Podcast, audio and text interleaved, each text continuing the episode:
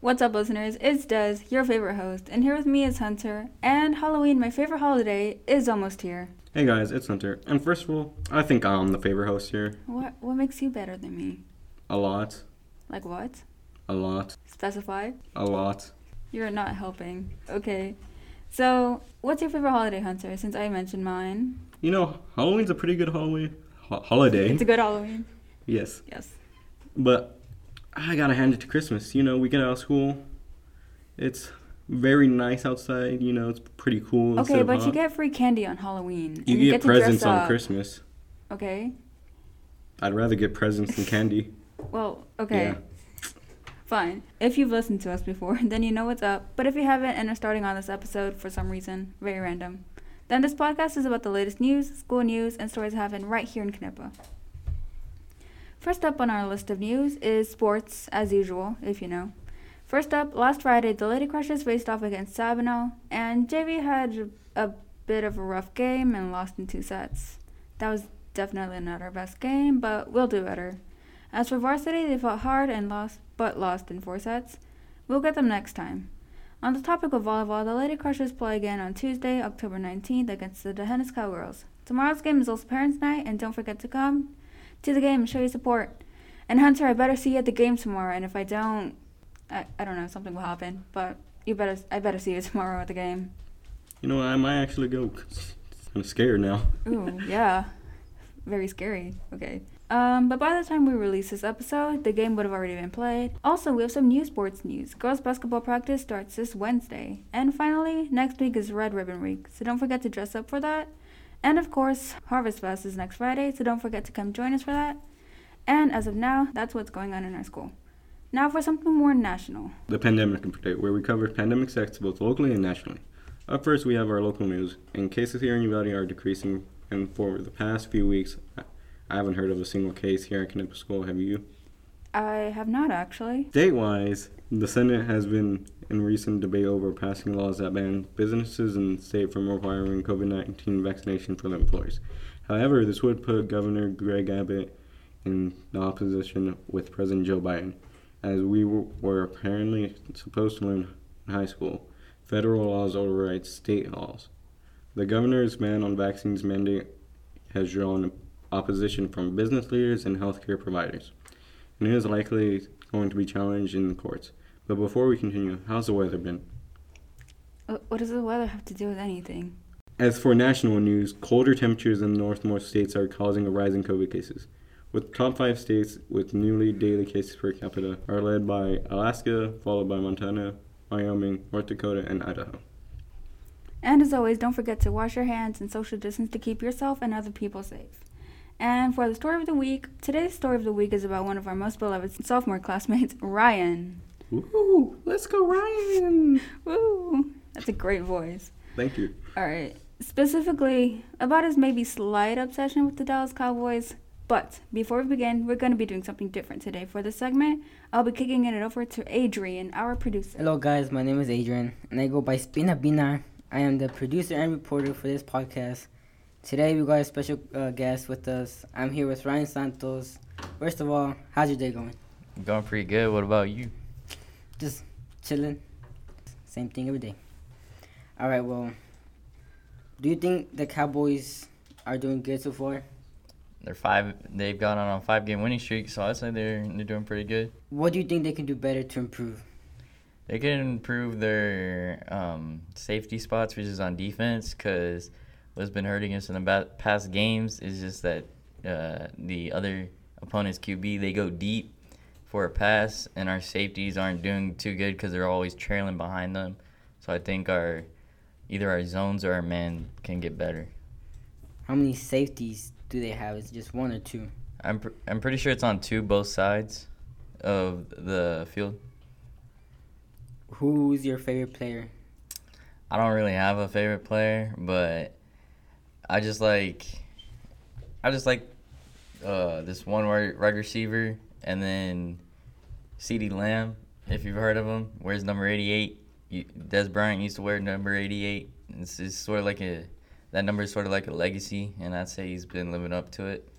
You got the game-winning touchdown last week, so So you only like him because of the touchdown, or what else do you like? Nah, he's a pretty good wide receiver because all the numbers that uh, for the number 88, a bunch of good players have worn that jersey, and I guess all I just like all the players that are, wear that jersey. Do you think they will make it to the Super Bowl? Yeah, man. Like, how about them Cowboys? You know what I'm saying? They're going to the Super Bowl. They're going to the Super Bowl. They may not. They may go against the reigning Super Bowl champs or from last year, which is Tampa Bay, but it'll be a rematch because the, their first game that they played of the season, they played Tampa Bay, but lost by a field goal. But I, I'm sure that they can change it around if they play Tampa Bay again in the Super Bowl. I have hope. I have hope this year. You know. So you're saying Tampa is their their rival? Yeah, Tampa Bay's their rival because they have QB Tom Brady.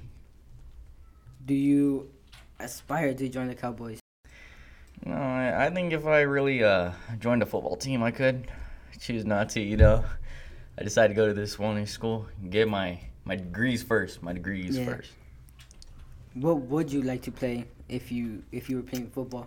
I think I could play a wide receiver position. I'm I'm not bad at running, so I could play a wide receiver position and just uh, run different routes, I guess, or um, and I know how to catch a football, and so I think I wouldn't be bad at wide receiver. What about in defense? If they were to put you in defense, Mm, I can't be in that front line. I get smothered because of my height. I mean, you could be a corner Yeah, I'd be a cornerback or a safety in the back. linebacker. Yeah. What? Linebacker. Just never know. Okay. Um, well, thank you for your time, Ryan, and have a great rest of your day. Thank Take care. This was Adrian. Peace out, guys.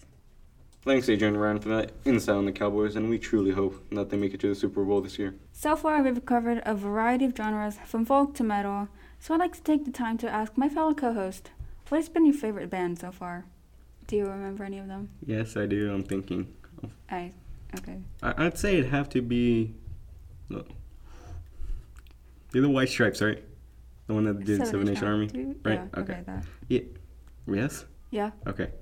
Yeah, I'd say it'd have to be the White Stripes. They're they're pretty good. All right. That's a pretty good band. All right. So today's artist isn't exactly a musician, but but well, you see, you'll see later. What do you mean by that? Right, I said wait, but before we I say anything else, let's hear what I'm talking about.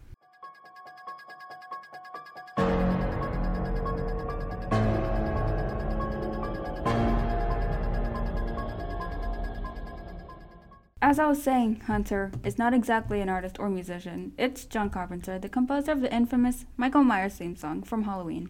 Not only has he composed the theme song for the Halloween franchise, but also other horror movies, and is also an actor and filmmaker. John Carpenter was born January 16, 1948, in New York, and as I already said, is a composer, filmmaker, and an actor, and is known for his movies such as Halloween's, They Live, and The Fog.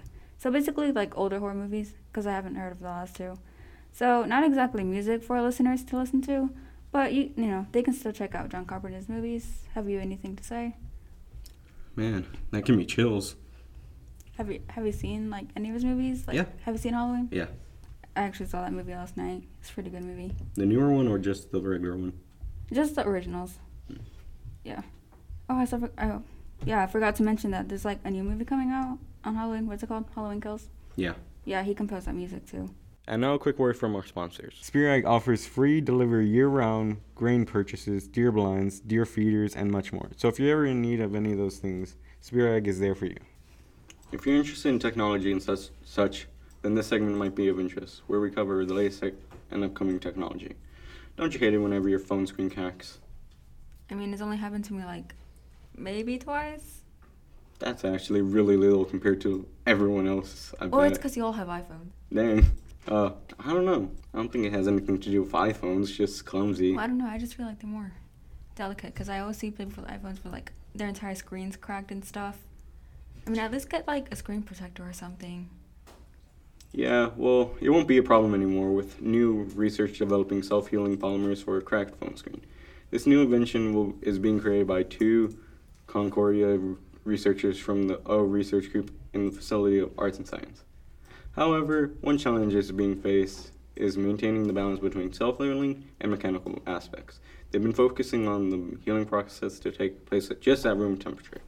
After many successful trials, They developed a material to demonstrate excellent results, being able to repair damage with a self healing mechanism, which, as a result, also save time and money. In the future, they hope to apply this the self healing polymers for other practical applications, such as improving battery life. However, it is still being developed, but I have high hopes for when it is officially released onto the market. See, that could actually be helpful for protecting your like phone and stuff. Pretty, pretty good invention. Pretty practical. Yeah, I really need that. I drop my phone a lot. You're pretty clumsy. Just a bit. Just a tad bit. Me too. The time flew by, and we've reached the end of today's episode. But how are you feeling, Hunter? Pretty good, you know. I feel like we did better this time than the last time. Ouch. What do you mean now? Or I feel like I did better. At Well, that's good. I Yeah. feel like I did better too, I guess, in a sense. We hope you enjoyed today's episode, and don't forget to tune in again next week for a new episode of Knippa Saves the World. Today's episode was made possible thanks to Connor, our editor, Adrian, our producer slash reporter, Jeremiah, our audio engineer, and Dominique, our other reporter. And of course, your host, me, Hunter, and Desiree. And that brings today's episode to a close. Thank you very much for listening to today's episode. Your listening means a lot to us, especially as we work hard every day to bring you the best content.